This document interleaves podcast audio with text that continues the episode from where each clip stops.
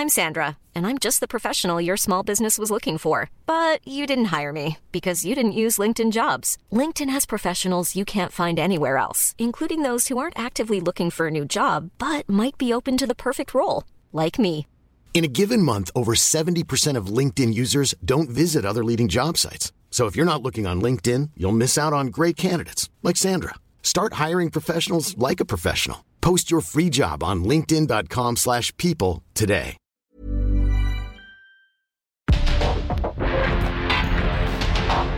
Porque el mundo actual no se entendería sin la economía, las finanzas y los negocios. Acompaña a Mario Maldonado, el columnista de negocios más joven y objetivo del periodismo financiero en su programa. Bitácora de negocios.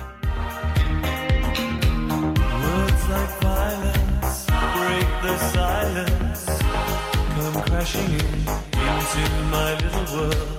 Painful to me, it's right through me. Don't you understand? Oh, my little girl. All I ever wanted, all I ever needed is here in my arms. Words are very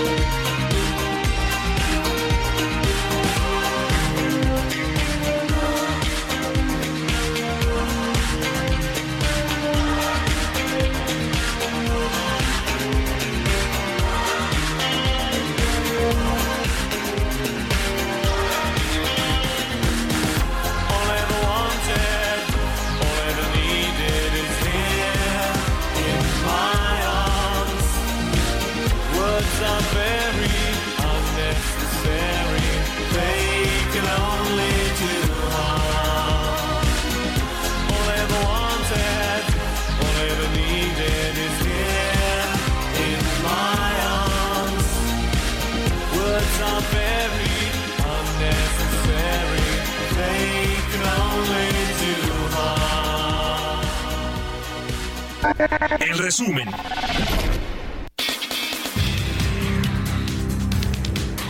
El secretario de Hacienda, Rogelio Ramírez de la O, defendió este martes ante el Senado el paquete económico de 2024, al afirmar que la propuesta abonará a la fortaleza macroeconómica y siente las bases para una transición sexenal responsable y ordenada.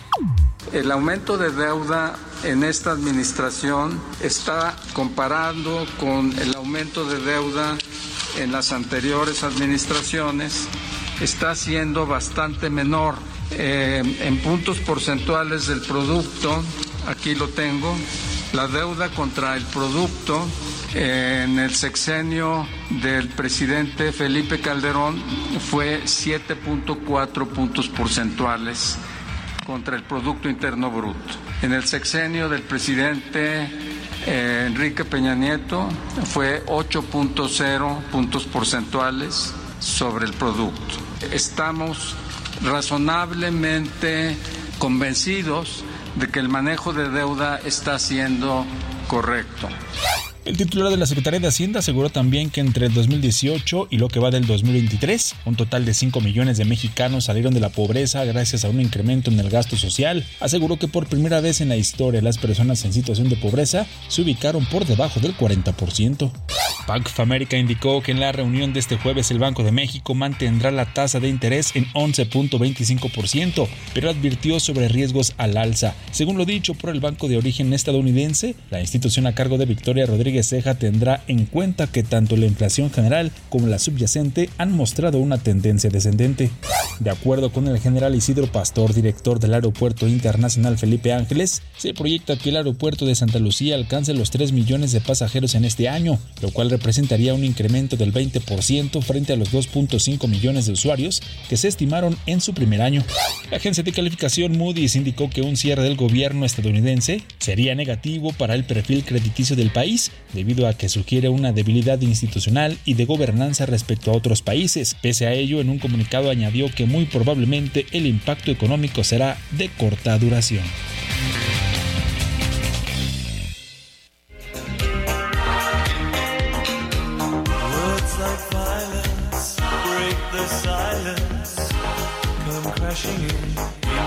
My little world. Painful to me, it's right through me. Can't you understand? Oh, my little girl. ¿Qué tal? ¿Cómo están? Muy buenos días. Bienvenidos a Bitácora de Negocios. Yo soy Mario Maldonado y qué gusto me da saludarlos en este miércoles, miércoles 27 de septiembre del 2023. Estamos transmitiendo en vivo aquí en la cabina del Heraldo Radio, como todos los días en punto de las 6 que abrimos estas frecuencias del Heraldo Radio. Muchas gracias a todos y a todas por acompañarnos en punto, ya le decía, de las 6 que comenzamos la barra informativa de esta estación del 98.5 de FM a todos los que nos escuchan en la Ciudad de México y en el Valle de México, pero también nos escuchamos en el resto de la República Mexicana, en Guadalajara por la 100.3, Monterrey por la 99.7 y eh, a quienes nos siguen también en la radio por internet o están viendo el streaming que está en la página heraldodemexico.com.mx. Escuchan el podcast a cualquier hora del día. Todos, de verdad, a todos y a todas, muchísimas, muchísimas gracias. Bueno, comenzamos con un poquito de resumen y de música. Estamos escuchando a Depeche Mode. Enjoy the Silence se llama esta canción. Y eh, pues eh, cerraremos la semana escuchando canciones de este grupo inglés. Luego de sus presentaciones en el Foro Sol de la Ciudad de México. Y bueno, pues esta de Enjoy the Silence es uno de los clásicos de esta banda inglesa y vigésimo cuarto sencillo, el segundo que se desprende de su álbum Violator de 1990, Violator, dirían los gringos, los ingleses, los ingleses. Es uno de los temas más exitosos sin duda alguna de Depeche Mode y por eso lo estamos escuchando y aquí en Bitácora de Negocios vamos a hablar en unos minutitos más con Roberto Aguilar lo más importante que sucede en las bolsas y en los mercados financieros, qué está pasando en el mundo. Las bolsas mundiales detienen su caída y apoyan baja del rendimiento de bonos de Estados Unidos, pero sigue la cautela. En inédita visita a huelguistas automotrices, Joe Biden apoya demanda de aumento salarial de 40%. Es un aumento de 40% eh, dividido en cuatro años, no es de golpe. Pero bueno, pues está arriba, por supuesto, de la inflación que tienen allá nuestros, nuestros vecinos comerciales y socios comerciales del norte. Vamos a ver en qué acaba todo este asunto de la huelga en el sector automotriz de Estados Unidos. Y pese a menor inflación, el Banco de México mantendrá por cuarta vez consecutiva la tasa de referencia, dice un sondeo de Reuters.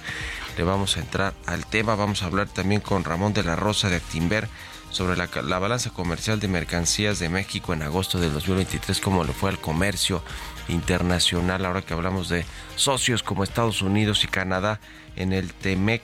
Y hablaremos también con Damián Cepeda, senador del PAN. Ayer fue Rogelio Ramírez de la O, el secretario de Hacienda y Crédito Público a comparecer al Senado de la República. Pues la misma historia que con los diputados a defender con todo el presupuesto y el paquete económico del próximo año, a pesar de todas eh, pues las alertas que se encendieron por el aumento del déficit fiscal y del endeudamiento de más o menos 2 billones, un poquito menos, 1.7 billones de pesos en el que va a incurrir el gobierno de México para financiar, pues gasto corriente, que es ese es el problema, para financiar eh, pensiones, programas sociales, eh, y algo de los programas, de los proyectos de infraestructura que bueno, pues tampoco parece ser como las mejores inversiones productivas para el país. ¿eh? Ese es el gran problema con el déficit fiscal y el déficit primario y el endeudamiento de México. Vamos a hablar también sobre Internet de Starlink que ya está disponible en México, esta empresa de Elon Musk. Y también vamos a entrarle a eh, algunos asuntos que tienen que ver con el tema laboral. Así que quédense con nosotros de aquí hasta las 7 en Bitácora de Negocios, 6 con 12 minutos. Vamos a otra cosa.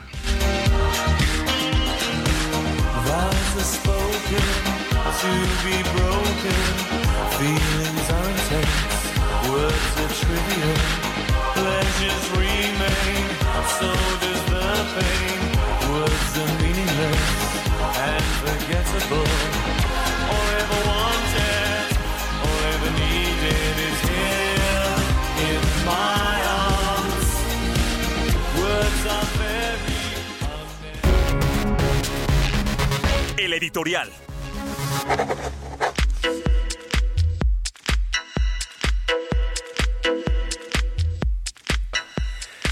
Oiga, y ahora que hablábamos de presupuestos y de lo que viene para el próximo año en temas eh, de, en, en, términos presupuestales para eh, organismos reguladores, para el INE, que va a haber elecciones históricas donde van a votarse más de 20 mil cargos públicos en, en el 2024, el 2 de junio del 2024 es el día de la elección, donde además se van a votar nueve estados de la República, me refiero a nuevos gobiernos estatales, va a cambiar la gubernatura, algunos van a cambiar de color seguramente de partido y algunos no, algunos se mantendrán. Vamos a ver qué, qué sucede con estos nueve estados. Va a cambiar todo el Congreso Federal, muchos congresos locales. Va a cambiar la presidencia de la República, que esa es la joya de la corona.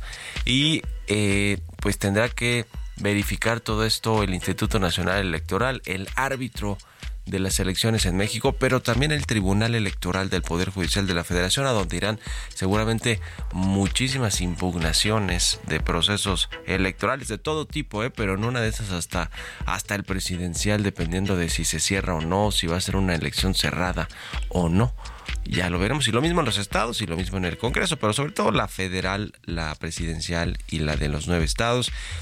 Por lo que es importante saber qué va a suceder con estos dos magistrados que van a integrarse a la sala superior de este tribunal electoral en breve eh, y que van pues a calificar esta elección presidencial del próximo año.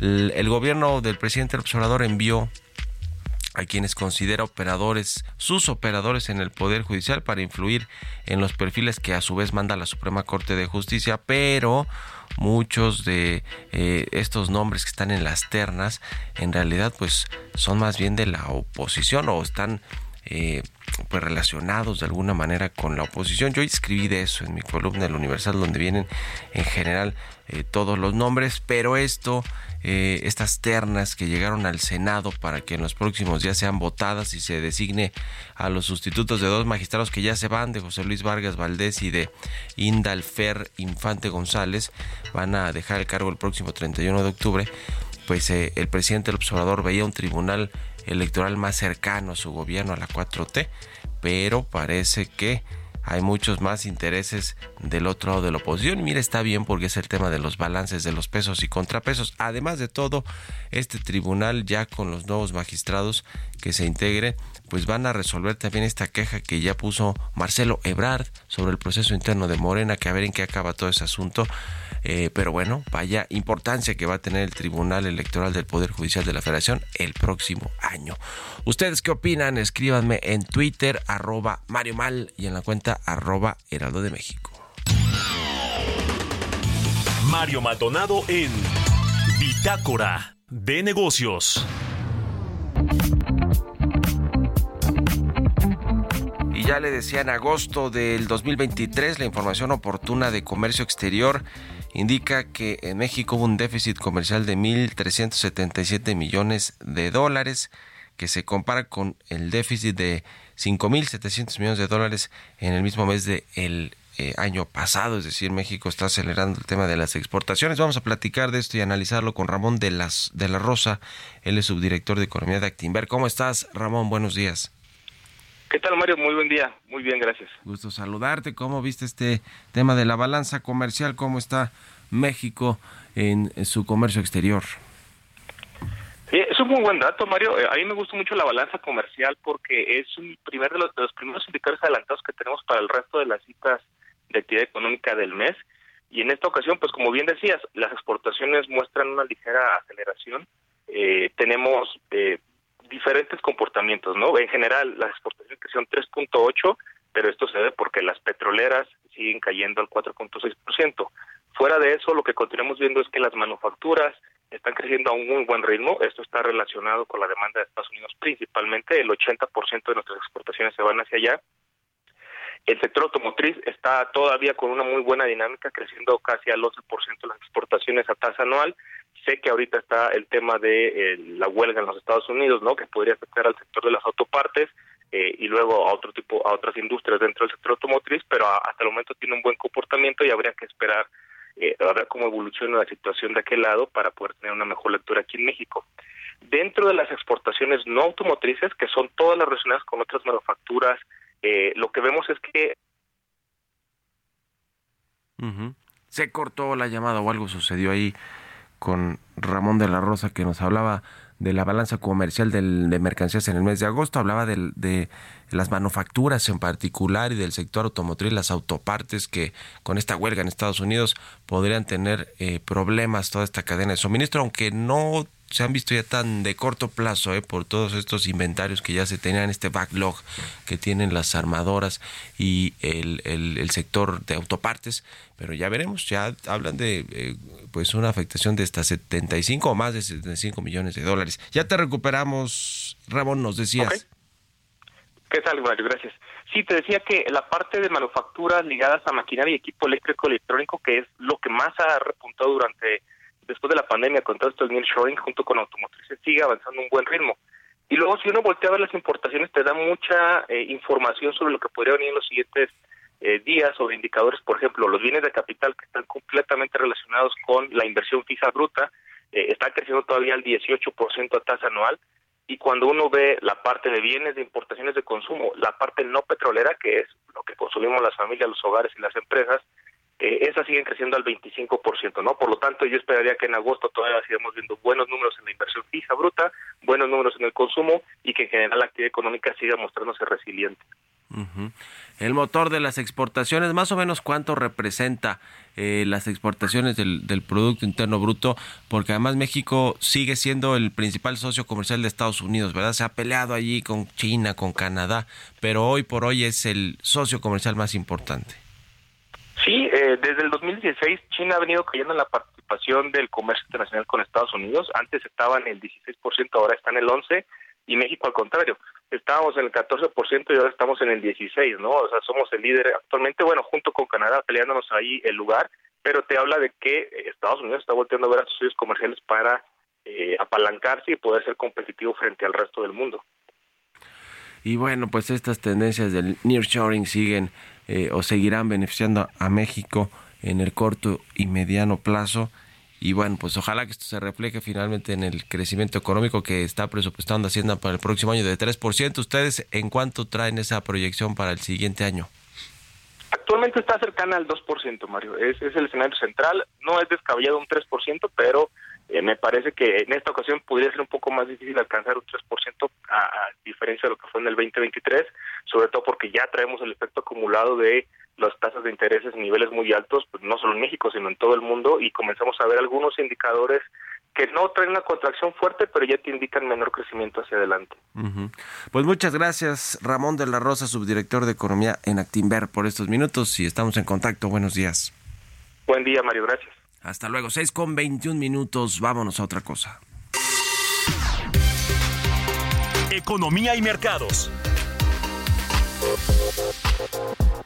Roberto Aguilar ya está aquí en la cabina de El Heraldo Radio. Mi querido Robert, buenos días. ¿Qué tal, Mario? Me da mucho gusto saludarte a ti y a todos nuestros amigos. Ya habíamos platicado acerca del tema del fin de la huelga de los guionistas de Hollywood que empezó en mayo, luego en julio se sumaron los actores y al final del día ya se llegó a un acuerdo formal, se firmó, de hecho se aprobó antes más bien de la firma final y bueno, pues lo interesante es que al final del día las cuestiones de o dentro de los acuerdos sí van a permitir a los estudios utilizar la inteligencia artificial. Ahí bueno, yo podría decir que no ganó nadie, más bien empataron ambas partes porque esta era una de las demandas que justamente contra de las que estaban los escritores de Hollywood. Te comento también que las bolsas mundiales detuvieron su caída luego de la oleada de ventas de acciones que aceleró la apuesta monetaria mientras que el rendimiento de los bonos del Tesoro de Estados Unidos caían tras alcanzar su nivel más alto desde el 2007. La causa de la liquidación de las acciones ha sido justo la fuerte alza del rendimiento de las de los bonos, ya que los operadores reducen sus apuestas de que los bancos centrales bajarán las tasas en el corto plazo. En la mente de los inversionistas también está el inminente cierre del gobierno estadounidense eh, a partir del primero de octubre, si no se llega a un acuerdo partidista, los nuevos indicios de recesión económica en China y, el y la reciente alza del precio del petróleo. Y bueno, y hablando justamente del hidrocarburo, subían más de un dólar para tocar 94 dólares por barril, mientras los mercados se centraban en la escasez de oferta de cara al invierno y en un aterrizaje suave de la economía estadounidense. Los datos de la industria mostraron que las reservas de crudo de Estados Unidos aumentaron la semana pasada en alrededor de 1.6 millones de barriles frente a las expectativas de una caída de 300 mil barriles. Sin embargo, los mercados siguieron preocupados por la caída de las existencias de crudo estadounidense en el centro de almacenamiento clave, un centro de almacenamiento clave que es justamente en Oklahoma, por debajo de los niveles mínimos operativos. El presidente Joe Biden se unió ayer a la huelga de trabajadores automotrices en Michigan en una inédita visita. De hecho, marchó con ellos, apoyando su petición de un aumento salarial del 40% y diciéndoles que merecen mucho más de lo que están recibiendo. Bueno, pues también, como te decía, también el tema ya se volvió partidista, político, electoral. El Banco de México volvería a dejar mañana sin cambio su tasa de interés referencial en su decisión de esta semana, de acuerdo con el sondeo de Reuters, en momentos en que la inflación, si bien ha cedido, pues sigue todavía lejos del objetivo del Banco de México. Y bueno, ayer las acciones de Volaris cayeron más de 5%. Eh, es un nivel más bajo desde julio y esto justamente por el tema de que se dio a conocer de que el fabricante de los motores de algunos de los modelos, bueno, más de la mitad de la flota de esta compañía, pues ha pedido una revisión eh, exhaustiva e inmediata y esto obligaría pues a que bajaran muchos aviones y que bueno, pues esto le pegaría a la compañía y bueno, te decía más de 5% cayeron ayer las acciones. El tipo de cambio cotizando en 17.60 con esto tenemos ya una depreciación en el mes de 3.4% y en el año la apreciación ya está debajo del 10%. Qué mal ha ido a Volaris, ¿verdad? Ha perdido más de la mitad de su valor en lo que va de este 2023. sí, totalmente. En general a las aerolíneas, pero es la única que cotiza hoy en, los mercados. Exactamente, exactamente, la única. Bueno, gracias Roberto Aguilar. Al contrario, Mario, muy buenos días. Nos vemos a ratito en la televisión. Sigan a Roberto Aguilar en Twitter, Roberto AH. Vámonos a la pausa. Regresamos. En un momento continuamos con la información más relevante del mundo financiero en Bitácora de Negocios con Mario Maldonado. Regresamos.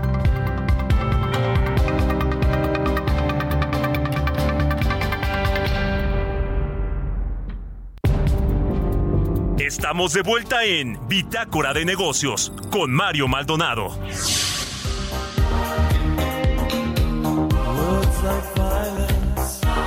The silence come crashing in into my little world.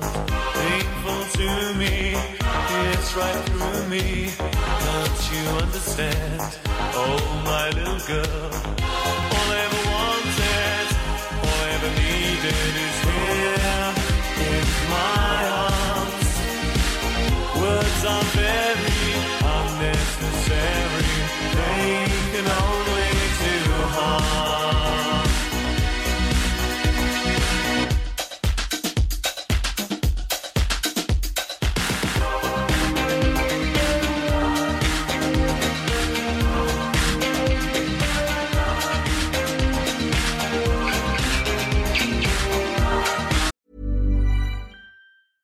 I'm Sandra, and I'm just the professional your small business was looking for. But you didn't hire me because you didn't use LinkedIn jobs. LinkedIn has professionals you can't find anywhere else, including those who aren't actively looking for a new job but might be open to the perfect role, like me. In a given month, over 70% of LinkedIn users don't visit other leading job sites. So if you're not looking on LinkedIn, you'll miss out on great candidates like Sandra. Start hiring professionals like a professional. Post your free job on linkedin.com/people today.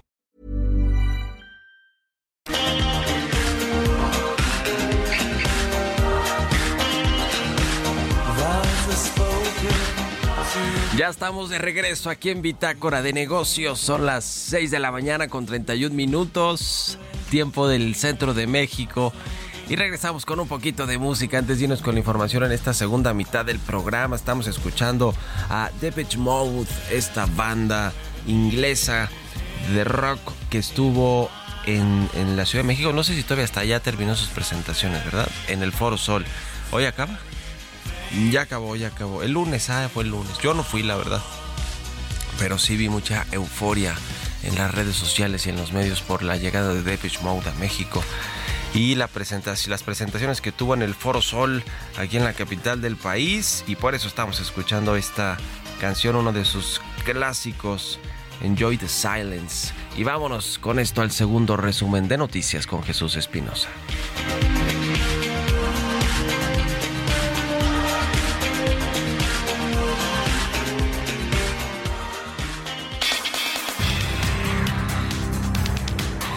De acuerdo con un informe de la Organización Mundial de Comercio, la tendencia hacia la desglobalización y la formación de bloques económicos y comerciales podría tener un impacto en la economía mundial, con un costo estimado del 5% del ingreso real a nivel global.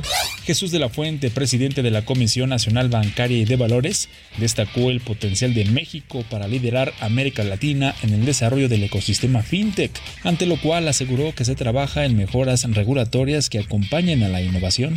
Marcelo Ebrard, ex aspirante a la candidatura presidencial de Morena, acudió al Tribunal Electoral del Poder Judicial de la Federación para reclamar la falta de acción por parte de la Comisión de Honor y Justicia del partido. Señaló que se están violando sus derechos político-electorales, ya que no ha tenido respuesta por parte de Morena a la queja que presentó el pasado 10 de septiembre. La oficina en México del Alto Comisionado de las Naciones Unidas para los Derechos Humanos pidió al gobierno mexicano colaborar efectivamente y entregar toda la información sobre los 43 desaparecidos de Yotzinapa, un caso que cumplió nueve años este martes. Bitácora de negocios con Mario Maldonado.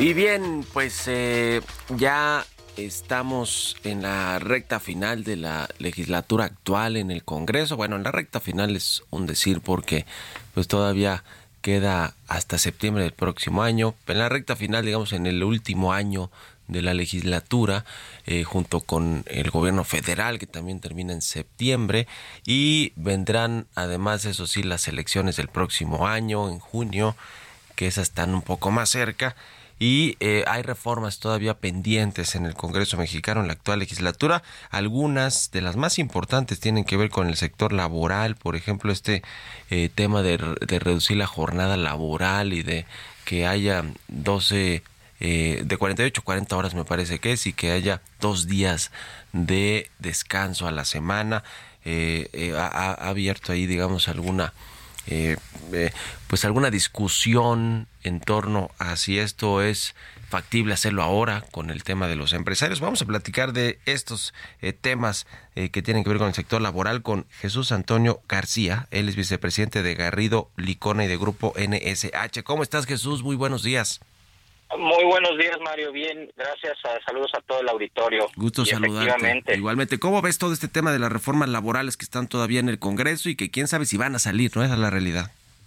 Así es, quién sabe si van a salir, pero definitivamente hay que estar muy atentos al progreso de estas iniciativas que son varias, porque evidentemente viene un año electoral y pues al final del día, pues al final del día este tipo de reformas tienen un impacto en el en el electorado, ¿no?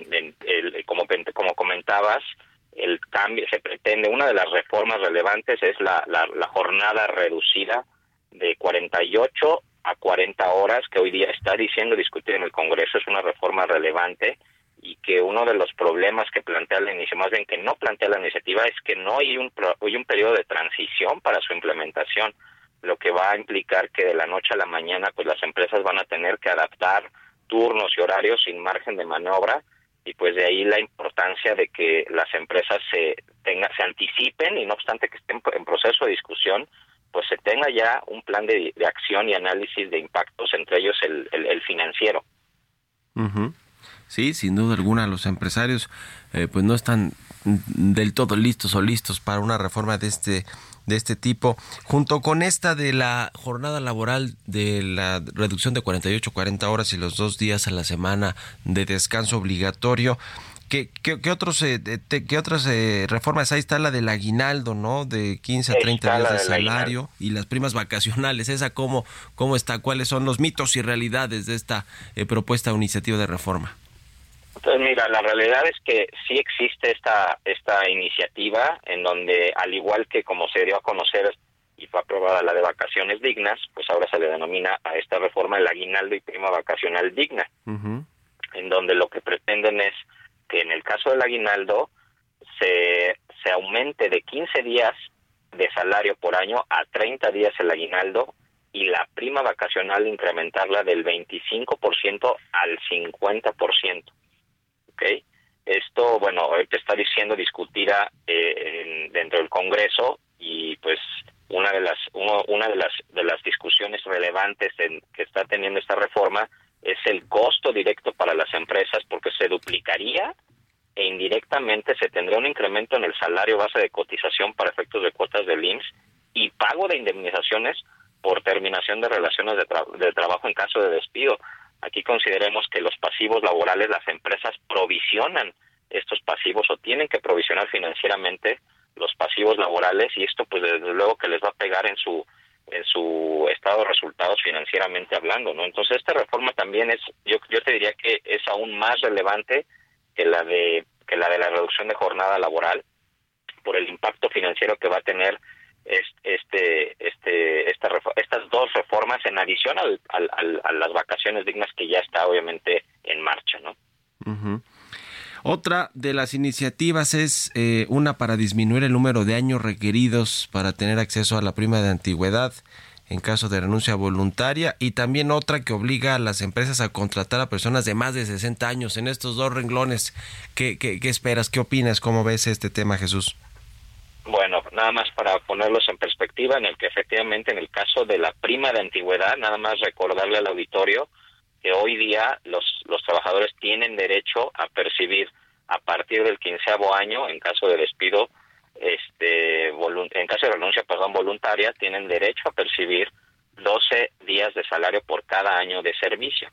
¿ok? Y la reforma pretende reducir ese, digamos que reducir el lapso de esos años, es decir, que a más tardar a partir del doceavo año de trabajo puedan tener derecho a esta prima de antigüedad en caso de en caso de renuncia voluntaria y y obviamente perciban sus 12 días de salario por cada año de servicio. Esta es una de las reformas que eh, está planteada y la otra efectivamente la de contratar a personas digamos que de la tercera edad que tengan más de 60 años la reforma pretende que aquellas empresas que cuenten con al menos 20 empleados contraten a personas mayores de 60 años en una proporción de aproximadamente el 5% del total de su nómina.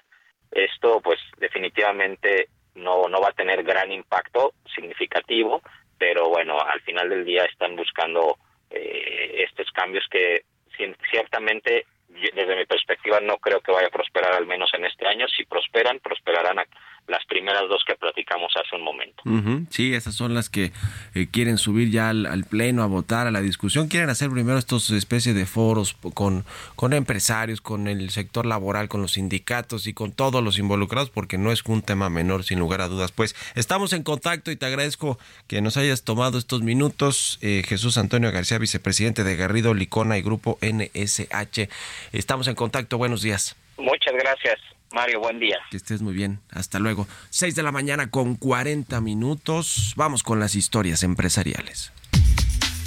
Historias empresariales.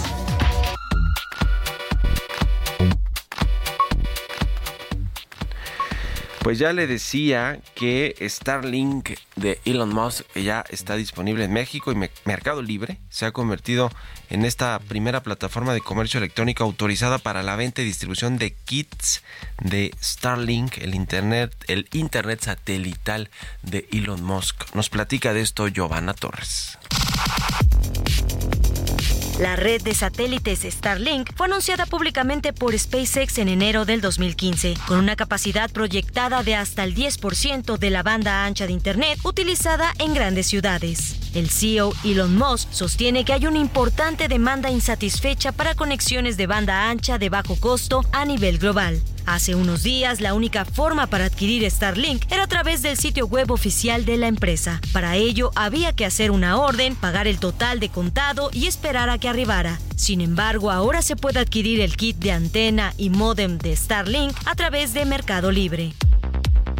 Desde septiembre, el Internet satelital de Elon Musk permitió la venta de su kit inicial de antena y Reuters en la tienda oficial de Mercado Libre Electrónica. Se tiene la posibilidad de acceder al Internet de alta velocidad y baja latencia de la marca. Esto no necesita conectarse a alguna red pública, por lo que está disponible en cualquier lugar como montañas y zonas selváticas. Mercado Libre recomienda que el primer paso sea descargar la aplicación oficial y verificar la disponibilidad del servicio en la zona específica. El plan Internet se contrata directamente con el soporte de Starlink, pero según indica la empresa, tendrá los mismos costos, es decir, 1.100 pesos mensuales para usuarios residenciales. Para Bitácora de Negocios, Giovanna Torres. Entrevista.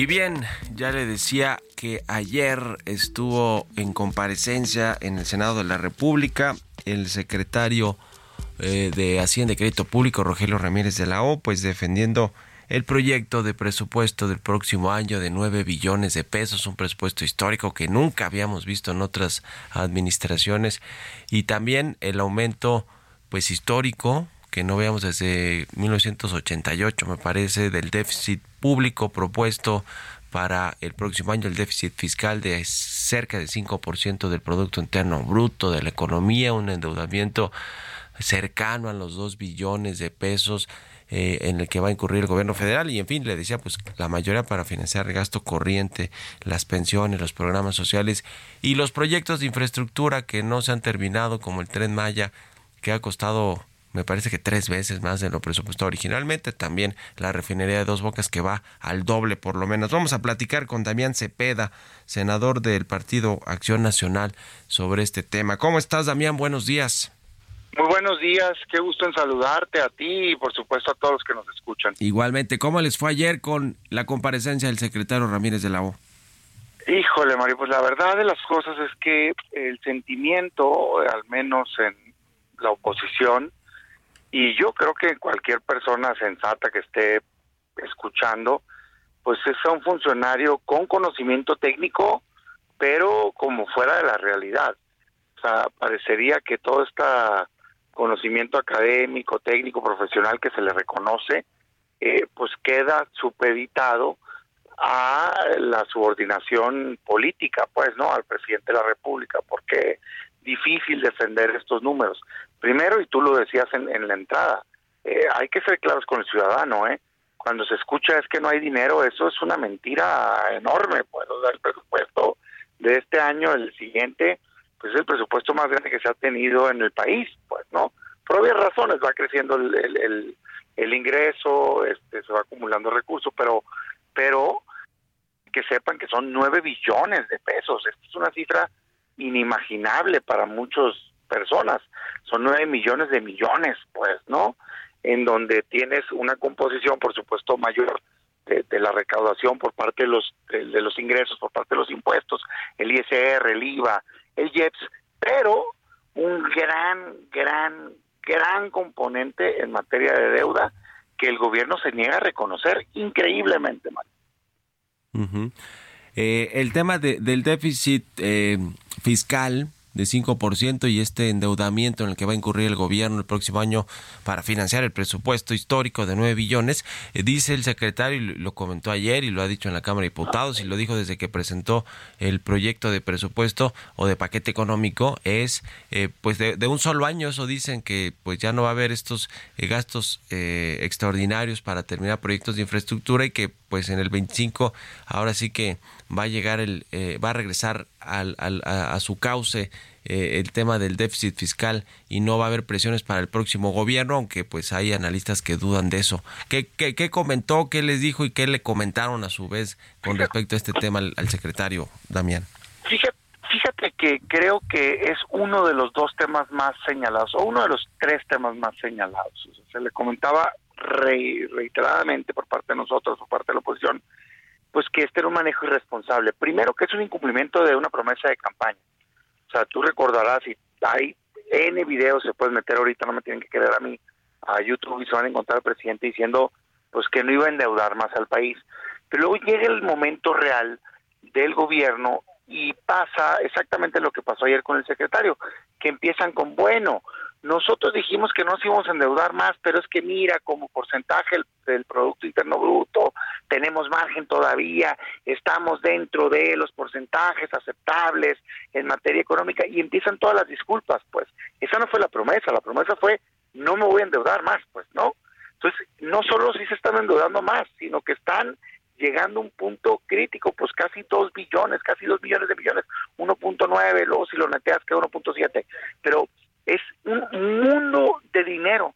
Y, uno entendería, ok, bueno, no toda la deuda es mala, en tanto esté financiando proyectos de infraestructura, de inversión, que luego te generen un ingreso futuro mayor, no, pues eso es bueno para el país, pero no, Mario, pues, o sea, de todo el gasto de inversión suma poco más de un billón apenas, y de hecho inversión física ah, está bajito los 900 mil millones, pues.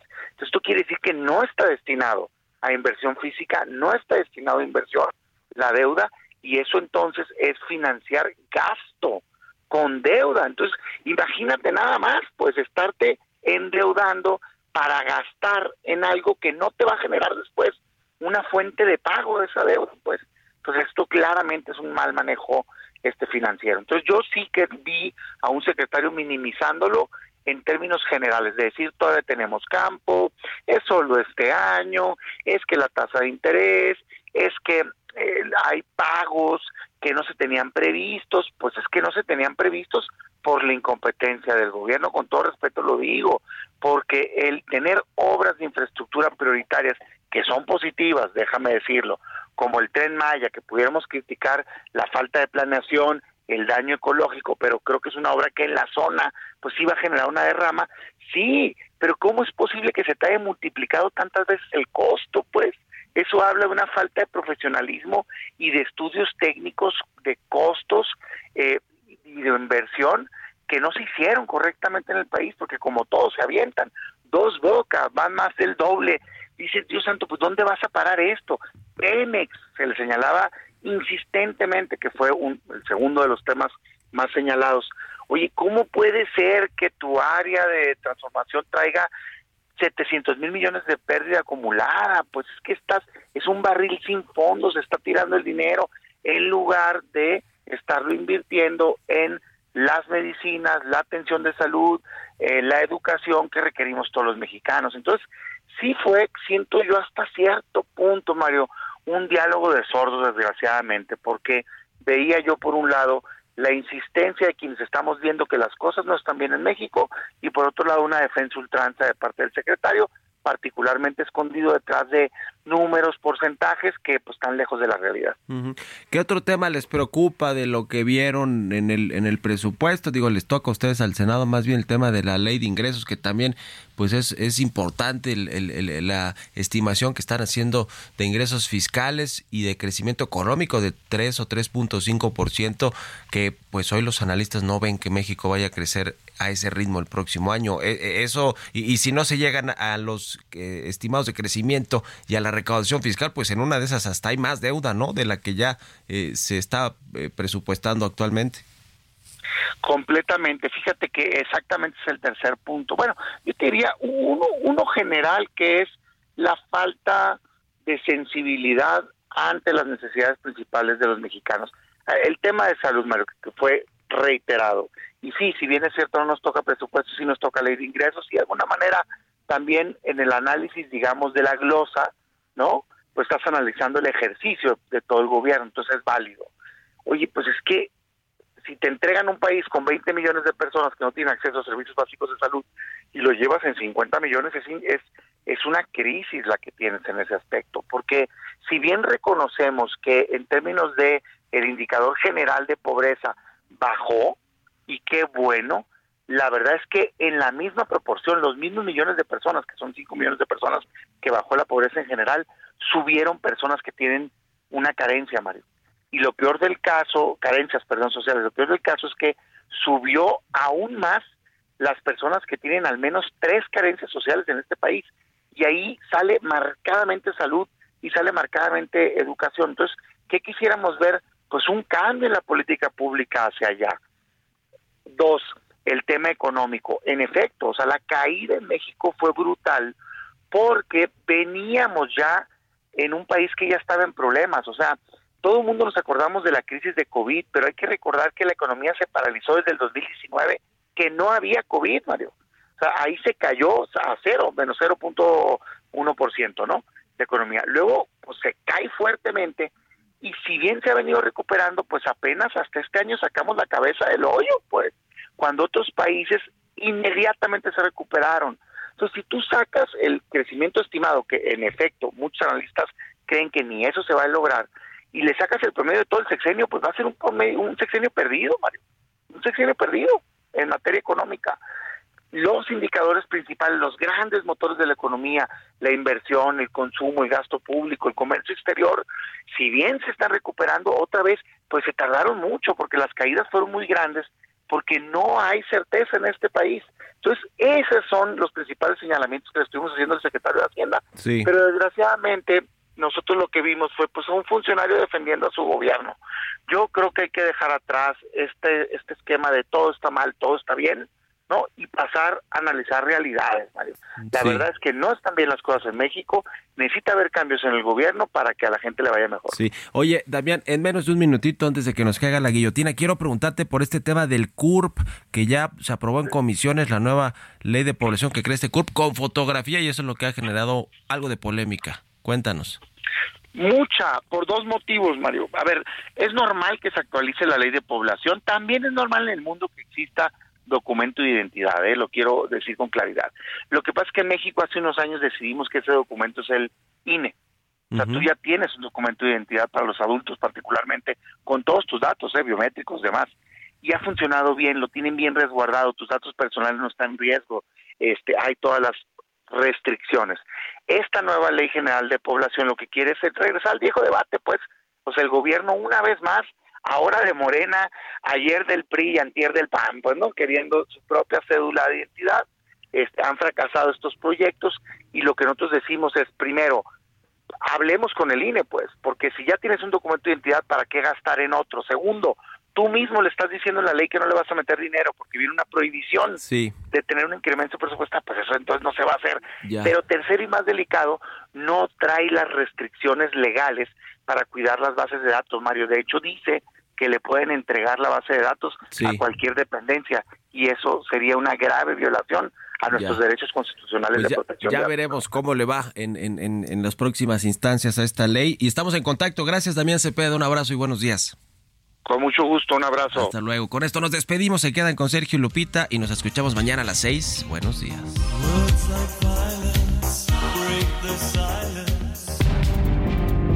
Esto fue Bitácora de Negocios con Mario Maldonado.